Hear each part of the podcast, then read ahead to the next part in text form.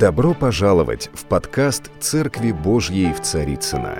Надеемся, вам понравится слово пастора Сергея Риховского. Спасибо, что вы с нами. Я буду сегодня проповедовать на тему сегодняшнего праздника. Э, в России он называется вербным воскресеньем, во всем мире либо пальмовым, либо торжественный въезд Господа нашего Иисуса Христа в Иерусалим. И поэтому у праздника много названий. Э, в иудаизме он тоже по-своему называется, но я сейчас иудаику преподавать не буду. Вот, я просто напомню, как все было. Евангелист Марк, он э, первым написал Евангелие, и в этом Евангелии он очень эмоционально описывает этот праздник. И давайте вместе с евангелистом Марком посмотрим, как он пишет об этом празднике. И здесь сказано, что Иисус Христос, приблизившись к Иерусалиму, к Виваге и э, э, Вифане, горе Елеонской, Иисус посылает двух учеников своих и говорит им, пойдите в селение, которое прямо перед нами, входя в него, тотчас найдете привязанного молодого осла, на которого никто из людей не садился, и, отвязав его, приведите. Если кто скажет вам, что вы делаете, отвечайте, что он надобен Господу, и тотчас пошлет его сюда. Они пошли, нашли молодого осла, привязанного у ворот на улице, отвязали его. Некоторые стоявших там говорили им, что вы делаете, зачем отвязываете осленка. Они отвечали, так нам повелел Иисус, и те отпустили их. И вот, собственно говоря, так начинается описание праздника. Что здесь для меня и, наверное, для всех нас очень важно?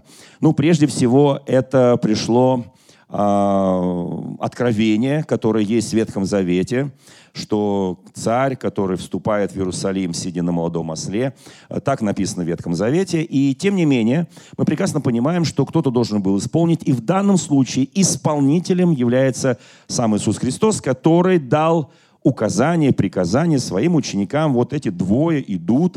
И вообще Христос традиционно всегда посылал по двое. Это очень важно. И они приходят в селение. Возможно, это была Вифания или Вифагия. Мы, мы не знаем. И многие историки считают либо так, либо так. Э, тем не менее, там, в этих селениях у Иисуса Христа было много хороших друзей. Но Он не послал к друзьям.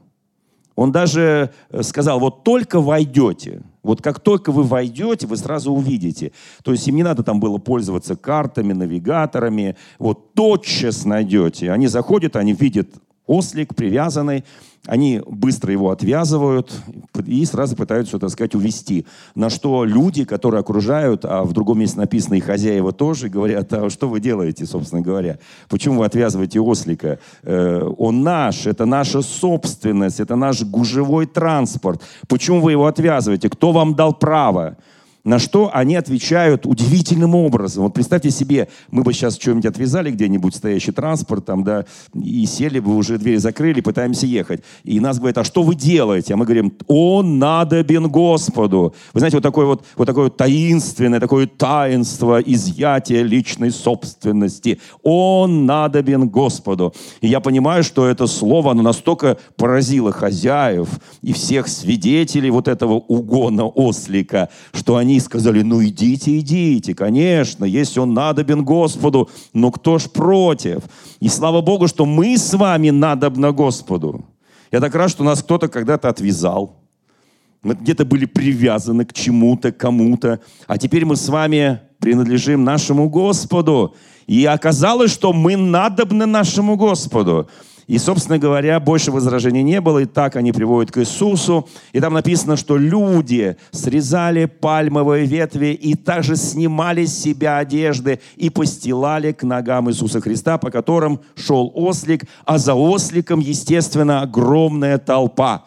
И они шли по этим... Э, вначале прошел Иисус, сидя на молодом осле, и затем все остальные. Я так представляю, что эти одежды были настолько истоптаны, настолько уже непригодны будут уже к дальнейшему потреблению. Тем не менее, э, никто не поднимал свои одежды. Они понимали, что что-то происходит удивительное, сверхъестественное.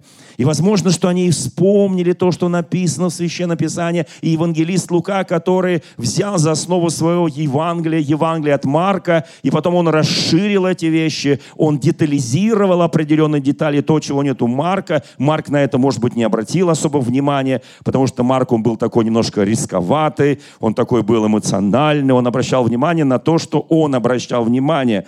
Как если пройдет какое-то событие, мы будем спрашивать, что ты видел, что ты видел. Поверьте, каждый из нас увидит что-то свое в этом событии. Итак, э, евангелист Лука э, в 19 главе дописывает некоторые детали, которых нет там. Итак, смотрите, люди, когда срезали ветви, собственно говоря, ну что их жалеть, ветви, ветви вырастут еще. Вот когда отдавали свои одежды, то это уже несколько, так сказать, ну, как-то не очень, да, не у всех было много одежд, перемен этих одежд. Но они жертвовали, чтобы не ноги даже Христа, а ноги ослика прошли по этим одеждам. И вот он торжественно въезжает в Иерусалим через царские врата, так они назывались, так они называются и по сей день. Если кто-то будет в Иерусалиме, вы обязательно увидите царские врата.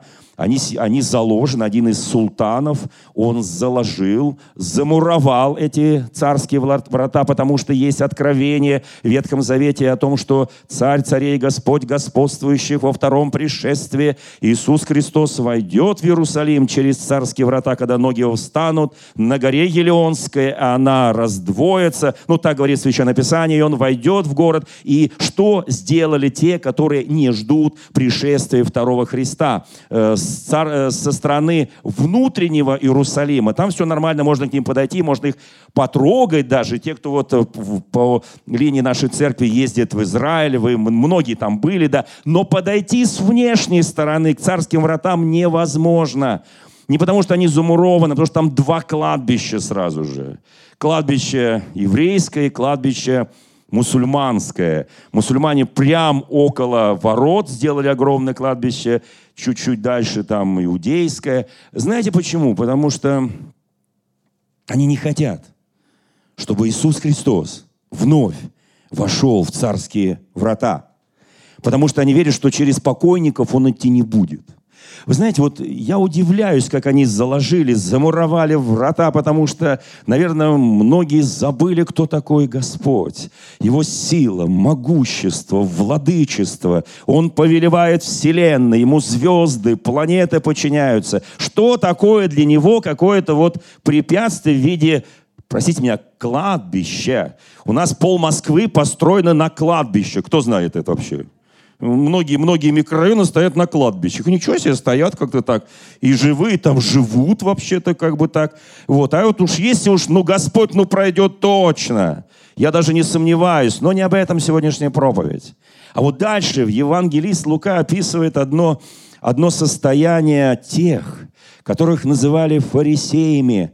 Это такая была проправительственная религиозная партия, которая должна была людям проповедовать закон Божий, подводить их к спасению, давать им учение, учить их истине. Они, между прочим, были наиболее близки к нам, христианам. Я объясню почему. Потому что Иисус однажды скажет, что если ваша праведность, обращаясь к своим ученикам, не превзойдет праведности книжников и фарисеев – очень сложно будет войти в Царство Небесное. То есть он подчеркнул их определенную праведность. Они были достаточно праведны в своем исполнении закона, традиций, обрядов, обычаев, ну, некоторых правил, которые нужно было соблюдать в еде, в семейной жизни, ну и так далее, в религиозной жизни, естественно. И вот мы сталкиваемся с интересной вещью. Вдруг фарисеи – которые на самом деле должны блестяще знать Священное Писание, блестяще знать, что происходит и кто едет на этом молодом осле, как написано, сыне подъеремной, то есть сыне той ослицы, которая уже упахалась. И вы знаете, и вот здесь очень важный момент. Они говорят, Иисус, что они кричат? Они кричат «Асанна». Вот мы сегодня пели, помните, псалом, тоже там есть слово «Асанна», «Асанна», «Асанна». Это еврейское слово, осанна, оно стало таким же русским, нам кажется, оно уже русское давно. Ну, на самом деле, Русь крещена уже тысячу лет, поэтому за эти тысячу лет она стала как бы русским.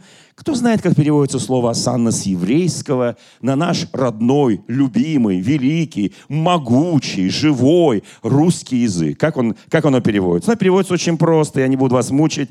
Оно переводится «спаси же». Вот когда мы поем Асан, мы поем «Спаси же». Ну, по-русски это как-то не очень, да? Спаси. А мы поем торжественно «Асан, Асан». А вот «А спаси же, а спаси». У нас же «Помилуй меня, Господи, помилуй». Понимаете, вот, вот, вот, вот оно как бы не звучало. Поэтому оставили слово «Асанна». Оно даже непонятно, не все знают, которые восклицают Асана или Аллилуйя, знают, что вообще за этим стоит, какой смысл. Нам красиво, какое-то слово такое красивое, или Аминь. Мы же не знаем, что Аминь переводится с еврейского просто «да будет так». То есть, когда я говорю Аминь, то я утверждаю, что это истина. Да? Итак, друзья мои, и смотрите, они поют «Асанна, спаси же, спаси же, спаси же». Они просят об этом спасении. Это мы так благостно, велелепно поем. А они-то пели вот с таким упованием, что Он их спасет. И они пели «Благословен, грядущий, во имя Господне». Вот так они пели. этот день, день радости, день вступления Господа в Иерусалим. Конечно, он потом будет там выгонять меняющих, торгующих из храма, где торгуют разные там утварью церковные, где торгуют всякими жертвами животными, где меняют деньги. Он их выгоняет из этого храма. Послушайте, он будет плакать об Иерусалиме здесь же, вот в этот же день. Он будет, что ты не почувствовал время время пришествия, время спасения твоего, время посещения твоего. Ты не различил это. Он будет укорять и плакать за Иерусалим, потому что это его братья. Послушайте, и фарисеи ему говорят, Господи, учитель, ну, они, конечно, Господом его не звали, учитель, пусть они умолкнут, потому что уж как-то громко они кричат, как-то громко говорят Асанна, как-то громко славят тебя. И ты, самое что интересное, принимаешь эту славу и не противишься этой славе. Пусть они умолкнут. На что в Евангелии от Луки Иисус Христос отвечает.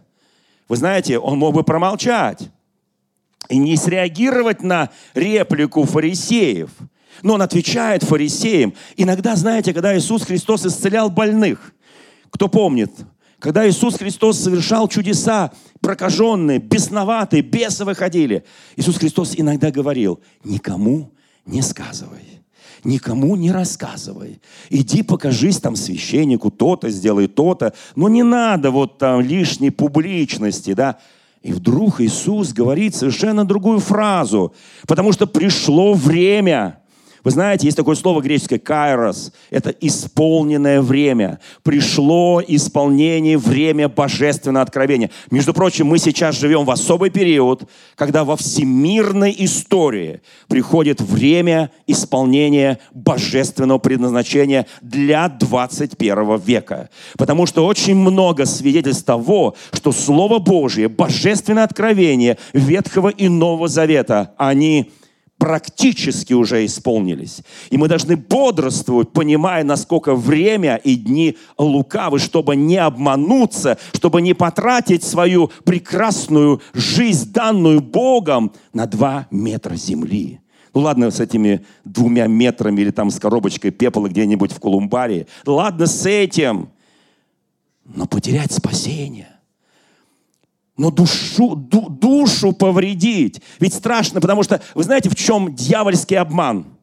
Дьявол говорит, да ты живешь только здесь на земле и все. Ну и поживи немножко, порадуйся там, вот так, э, э, ну почувствуй себя Богом в своих глазах с маленькой буквы. А потом, а потом какая тебе разница? На этом жизнь закончилась. Но самое интересное, жизнь только начнется. Потому что что такое земная жизнь по отношению к вечности? Вечная жизнь, бессмертие. Дьявол лжец, он всегда обманывает, он говорит, пожалуйста, учитель, запрети им. Устами фарисеев говорил сам дьявол, запрети им. И вдруг Иисус говорит фразу, уникальную фразу. Он говорит, если они умолкнут, то камни возопьют. Если они вдруг замолчат, камни возопьют. Знаете, Иисус, в Евангелии написано, что мы камни живые. Мы стали камнями, из которых строится здание церкви. И мы не можем молчать. Наша позиция в Боге, наша позиция в Духе. Кричать и вопиять. Я назвал эту проповедь очень просто. Молчать или кричать. Вот такая хорошая проповедь на вербное, да. Кричать или молчать. Дьявол говорит, молчи. А Иисус говорит, кричи. Асана, чё, чё, вот что мы выбираем, молчать или кричать? Я выбираю кричать. Ну, извините, у нас сейчас вот э, страстная неделя, потом будет, э, кто знает, какая неделя после Пасхи сразу наступает? Кто-нибудь знает, святые, христиане, дорогие мои? Мы не знаем, что ли? Сейчас Светлая Седмица, ну еще как это будет называться-то? Светлая Седмица, она еще называется? Ладно, домашнее задание всем к Пасхе. На Пасхе мы это прокричим. Не только Христос воскрес и воистину воскрес, но вспомним, что впереди будет.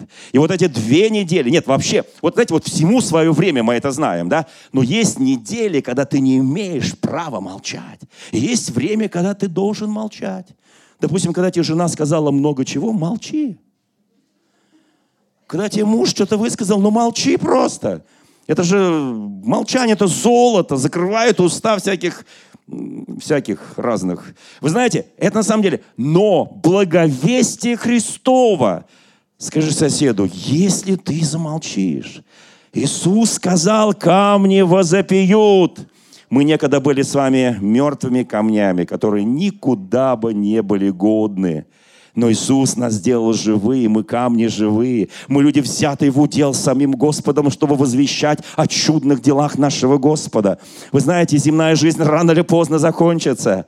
Если меня спросите, как вы себя чувствуете в вашем возрасте, великолепно. И буду себя чувствовать до последнего дня своей жизни великолепно. Почему? Потому что я знаю цель своей жизни, я знаю, для чего я родился, для чего я живу. Я знаю, что мне дал Бог, какое богатство Его благости, милости, любви, милосердия я получил от моего Бога. И когда я был мальчишка, подросток, потом юноша, студент, я знал эту тайну, для чего я живу. И это давало мне силы жить, силы побеждать, силы не сдаваться – драгоценные мои. Итак, если вам будут всякие фарисеи говорить, знаете, мы сейчас, конечно, в церкви будем восклицать, там еще что-то, особенно на Пасху, а вот так на улице кто попробует? Да сейчас и закон говорит, не-не-не, не надо громко говорить. Ну да, мы люди такие, да, мы скажем все равно, это правда. Теперь смотрите, друзья мои, ведь подобный выбор давался людям верующим много раз в истории – это как Давид танцевал перед ковчегом завета, кто помнит, да? А жена его говорит, как ты унизился, как ты растоптал свою честь, достоинство. Перед кем? Ты, царь великий, перед служанками, перед рабами. А он говорит, я унижался перед моим Господом и буду унижаться, потому что Он мой Господь. И я не буду смотреть ни на слуг, ни на служанок, ни на воинов. И извини, моя дорогая супруга, и на тебя тоже. Если ты не хочешь, то вот так, как я, танцевать громко пред Господом и восклицать Ему, то твой дом будет пуст. Вы знаете, я очень хочу, чтобы вы понимали, есть еще одна библейская история. Она записана в очень известной книге Ветхого Завета. Мы эту историю великолепно знаем. Буквально несколько дней назад, в том числе в нашей церкви, мы праздновали один праздник, еврейский праздник. Он называется Пурим, Пурим, кто на что гораздо, то как ставит ударение. Ну, все не спутают ушки Амана, да? Вот такой вот праздник мы празднуем ежегодно вместе с народом Божьим Израиля.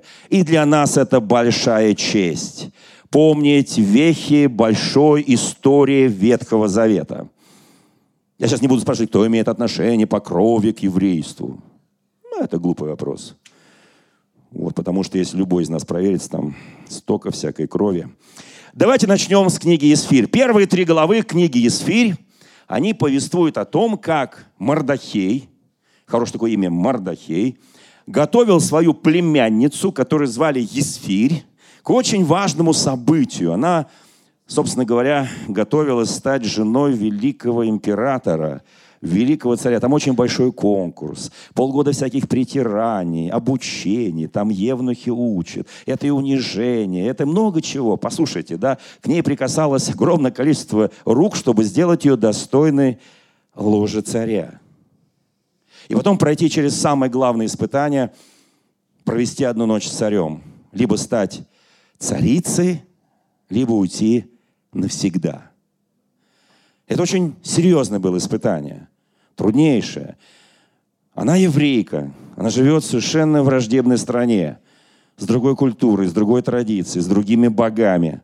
И она должна пройти через все это, не уронив своего достоинства дочери избранного Богом народа. Должна была пройти через все. И Мардахей, этот мудрейший человек, ее дядя, ее готовил к трону, чтобы она стала царицей. И она прошла все испытания. И она достигла достоинства царского. Она стала царицей. Она добилась высочайшего положения во всей империи. И любовь царя к себе. Но ее учитель вдруг, который несколько лет ее готовил к этому, вдруг внезапно, то есть Мордахей, ее дядя, проявляет какое-то непослушание новому приказу царя, который является ее супругом. Он отказывается поклониться, когда царский фаворит Аман на колеснице или на лошади проезжает по улицам Иерусалима, он отказывается поклониться ему, потому что он мотивирует свой отказ местом священного писания. Господу Богу поклоняйся, ему одному служи. И будучи известнейшим евреем Мардахеем, он навлекает на себя гнев царя, потому что он ослушался царского указа, что Аману воздаются те же самые почести. И вот мы видим уникальную ситуацию. Он фактически себя подставляет. Приговоры очень простые – смерть. Но он автоматически и подставляет свою племянницу, которая царица. Он фактически подставляет весь народ Божий Израиля. Кто он такой? Мордахей. Умный, образованный. Вельможа, возможно, был когда-то в Иерусалиме. Но здесь тебе не Иерусалим. Здесь другая империя. И ты не можешь со своими законами делать так, как ты делал это в Иерусалиме. Он рискует своей головой, он рискует гибелью всем иудеям. И даже узнав о царском указе и готовящем истребление всего народа, Мордахей не спешит покаяться перед царем, не спешит поклониться или провести дипломатические переговоры, чтобы договориться – он категоричен, потому что пришло время. Время показать категоричность. Время стоять на основании своей веры. В иные времена, может быть, он бы не придал этому значения, но пришло время, когда испытывается не только Мордахей, но и Исфирь, которая достигла царского достоинства, и весь народ. Такие времена иногда приходят. И Мордахей фактически с нашей точки зрения, помните, у нас на Руси были юродивые, такие клоуны у царей наших российских, которые могли позволить себе всякие колкости, которые могли даже где-то оскорбить царя, да? Мордахей фактически становится таким безумствующим. И когда Мордахей узнал все, написано Есфире 4 глава, когда Мордахей узнал все, что делалось, разодрал свои одежды, возложил на себя вретище и пепел, и вышел на середину города и взывал с воплем великим и горьким. Так говорит Священное Писание. Он говорит, я молчать не буду. Подожди секундочку, при чем тут ты и народ?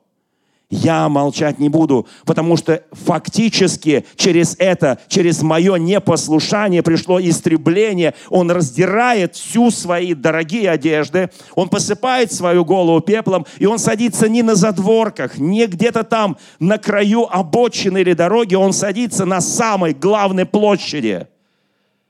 Он, он бросает вызов всей империи своей верою Послушайте, он говорит, я буду кричать об этом. Он фактически плачет и взывает к Богу. Он выражает свое духовное несогласие. Он не согласен с царским указом, как с несправедливым. Он призывает Бога вмешаться и остановить гибель народа Божьего. Исфирь уже достигла величия царского, она себя уже ведет по-другому. Когда она была просто племянницей, просто готовилась стать царицей, не зная, станет или нет, она ведет себя по-другому. Она с ужасом понимает, что рано или поздно царю доложат, кто она, и что Мордахей ее дядя. И она призывает Мордахея успокоиться, не смущать людей. И пришли служанки из Фири евнухи его, и рассказали ей, и сильно встревожилась царица, и послала одежды, чтобы Мордахей надел их и снял с себя э, вретище свое, но он не принял. Когда-то он учил ее, когда он помогал ей стать великой царицей. Теперь пришло время, когда она начинает учить его и говорить ему, послушай, Мардахе, есть большая политика. Не надо вмешиваться в большую политику. Сними свое вречище, сними свои разодранные одежды, убери пепел со своей головы и одень мои одежды, которые я тебе прислала, и прекрати свой бунт. Роли поменялись. Исфирь просит Мардахея быть хорошим во враждебной среде, в которой они живут. Мордахей отвечает ей, нет, не сейчас, не в это время. Я буду стоять. Оказывается, на каждое время есть свое поведение. Правильное, неправильное. Кричать, молчать.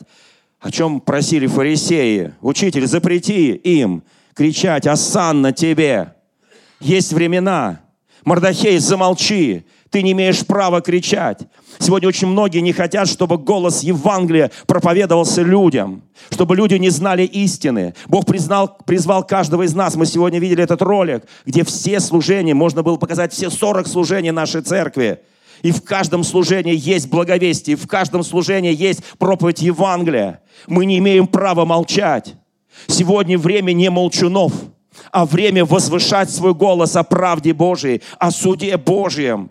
Послушайте, не позволить, чтобы люди шли прямой дорогой в ад. Не позволить.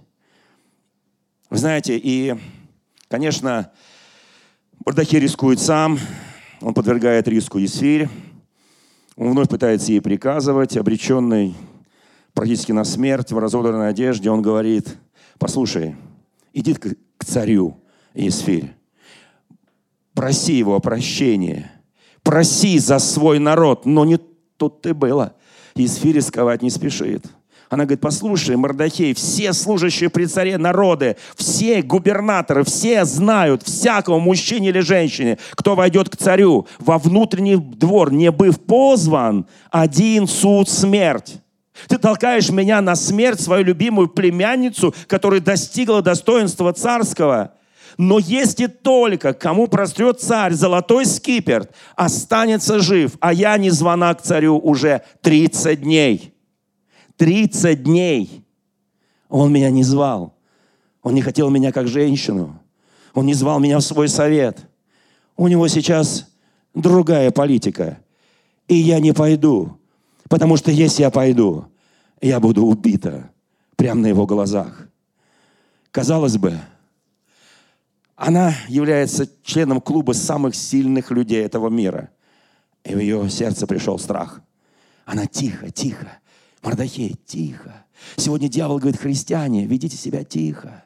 Не говорите о Христе, молчите о Христе, не проповедуйте Евангелие, сидите тихо. Мы вам запрещаем говорить, мы вам запрещаем заниматься миссионерством. Сидите спокойно. Это проповедь дьявольская. Это не проповедь христианская. Скажи соседу, ты не имеешь права молчать сейчас. Вы знаете, проповедь начинается в твоем доме, начинается среди твоих друзей, среди твоих знакомых, начинается у тебя на работе. Это тихая проповедь, это не громкая, это, это не крики. Нам не нужно сегодня кричать, послушайте, нам просто нужно жить святой, праведной, чистой, благочестивой, целомудренной жизнью. Вот это сильнее любого крика. Любого крика. Я несколько дней назад читал лекцию в среди в Санкт-Петербурге для большой бизнес-клуб. Там известные бизнесмены. Я читал лекцию вместе с одним православным священником и с одним известным телеведущим. И мы говорили на главную тему «Вера» и что такое предрассудки и суеверие.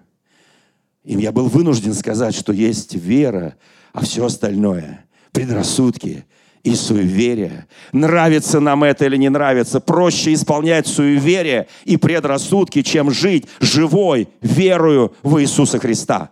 Так попроще. Там не прикасайся, там не дотрагивайся, там наоборот дотрагивайся, там пойди, там вот это сделай. Вы знаете, и вот она говорит, не надо. Но Мордахею ее успех как царицы – это ничто. Павел говорит, ради Христа я все почитаю за ссор, я все почитаю за ничто. По-древнегречески это слово, которое используется ссор, переводится на русский язык нечистоты. Меня все, там, где нет Христа, нечисто. Вы знаете, друзья мои, и голос, вот мы часто слушаем голоса листецов, подобострастия и прочее, это такие искушения. Они обманывают нас, лишают призвания. Узнать свое время можно только тогда, когда ты начинаешь благовествовать Евангелие, и тогда Бог дает тебе дары, силу Святого Духа, помазание силы Святого Духа. Дары Божьи действуют только тогда, не когда я просто сижу, а когда я действую. Не когда я молчу, а когда я вопию о спасении, вот тогда начинается действие даров Духа Святого. Мы часто цепляемся не за те ценности. И послушайте, и она понимает, что она не будет услышана, если народ не будет подвязаться. Тогда он говорит, пожалуйста, я пойду к царю, потому что он ее убедил. Знаете, какими словами? Если ты промолчишь в это время, Скажи соседу, если ты промолчишь в это время, то свобода и избавление придет для иудеев и вообще для церкви из другого места, а ты и дом отца твоего погибнете. И кто знает, не для такого ли времени ты достигла достоинства царского. Это серьезный вызов. Она говорит, молитесь. Я молчать не буду. Ты меня убедил, дядя. Я готова погибнуть. Я готова погибнуть для моего Бога и для моего народа. Я готова. Конечно, я могу избрать другую, долгую, счастливую жизнь при дворце, царицей, но умереть с разбитым и пустым сердцем, пропустить свое время, не исполнить предназначение, это значит при жизни погибнуть. Вот этого нужно бояться. И Исфирь все поняла. И на этот раз она уже слушает Мардахея. И она уже приказывает, что делать. Возьмите пост. Не ешьте, не пейте ни днем, ни ночью. Я со служанками моими тоже буду поститься, потом пойду к царю. Хотя это против закона, если погибнуть, я погибну. И пришел Мордахей и сделал, как приказала ему Исфирь. Там написано, приказала ему Исфирь. Она уже не просила, она говорит, я готова, я пойду к царю, но я приказываю тебе, пусть весь народ станет в посте и молитве. И уж если кричать о Боге, то кричать всем. Вы знаете, кто знает, чем закончилась эта история? Спастись вместе, погибнуть тоже вместе. И она вошла к царю. И золотой скипер царя, когда он увидел ее, которая нарушила... А кто помнит, как начинается книга Исфирь? У царя была другая жена. Астинь. Что она сделала? Он позвал ее, она не пришла. И царь говорит, опа, это плохой, дурной пример для всех моих сатрапов, для моих губернаторов, для моих правителей. И теперь их жены тоже так же будут себя вести. Меняю жену. И вот тогда пришла Исфирь. И она делает ровно наоборот. Если ту он звал, то эту не зовет. И тогда она будучи незваной, входит во внутренний двор царя. А он там не один, там вельможи, там правители вместе с ним. Они говорят, царь, та была в одном непослушна, а это в другом. Тут и звал она не шла, а эту не звал она идет. Царь, это непорядок. Это, видите, наши жены теперь будут к нам заходить, когда им вздумается – а мы тоже мелкие цари. Так не пойдет царь на смерть. Но есть Бог, который, ибо сердце царя в руках Господа. Когда ты делаешь все, когда ты строишь жертвенник Господу, тогда вступается Бог, потому что ты вступаешься за народ, ты вступаешься за правду, ты вступаешься за истину. И тогда Бог касается сердца царя. И царь Машинально, может быть. Может быть, даже неожиданно для себя. Его мышцы начинают брать, сжимать, жезл, скипер золотой, и он протягивает. Я думаю, что он не очень хотел. Но жезл протянулся к Есфире, и все ахнули, говорят, как царь? Что это такое? Это же бунт. Он говорит, нет, это любовь. Он же должен был как-то выйти из положения. Это любовь. Она вне закона. Вы знаете, мы знаем, чем все это закончилось. Спасением народа Божьего. Вы знаете, я очень хочу. Давайте кое-что запомним. Одно место Писания, которое сейчас я приведу, и на этом скажу аминь. Итак, кричать или молчать? Ну, конечно, кричать. Но и молчать иногда тоже нужно. Но это в другой раз и в другой истории. Нужно чувствовать Господа. Нужно иметь чувствование в Иисусе Христе.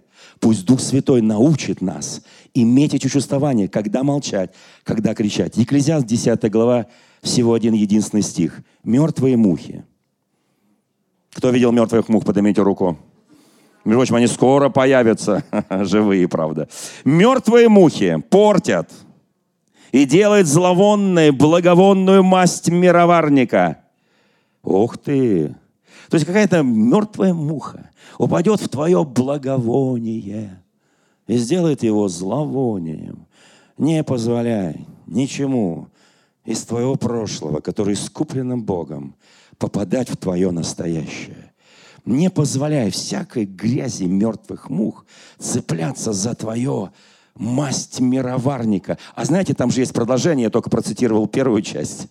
Тоже делает небольшая глупость уважаемого человека с его мудростью и честью. То же самое. Мы все мудрые, мы все уважаемые. Скажи, ты меня уважаешь? Я понимаю, мы не на троих, там все такое. Вот. Они же чем заканчивают? Ты меня уважаешь, я тебя уважаю. Там, да. вот. Мы уважаемые люди – мы мудрые люди. Но когда мы начинаем делать глупости, чуть-чуть Есфирь не сделала глупость. Спасибо Господу за Мордахея. Чуть-чуть фарисеи пытались заставить учеников Христа, чтобы они не кричали «Асанна» грядущему во имя Господня но они не согласились. Я так радуюсь, что наши праотцы, они стояли в истине, они были тверды в своем призвании, они делали дело Божье, они победили этот мир. Я очень хочу, скажи соседу, время кричать настало. Ты знаешь, как кричать.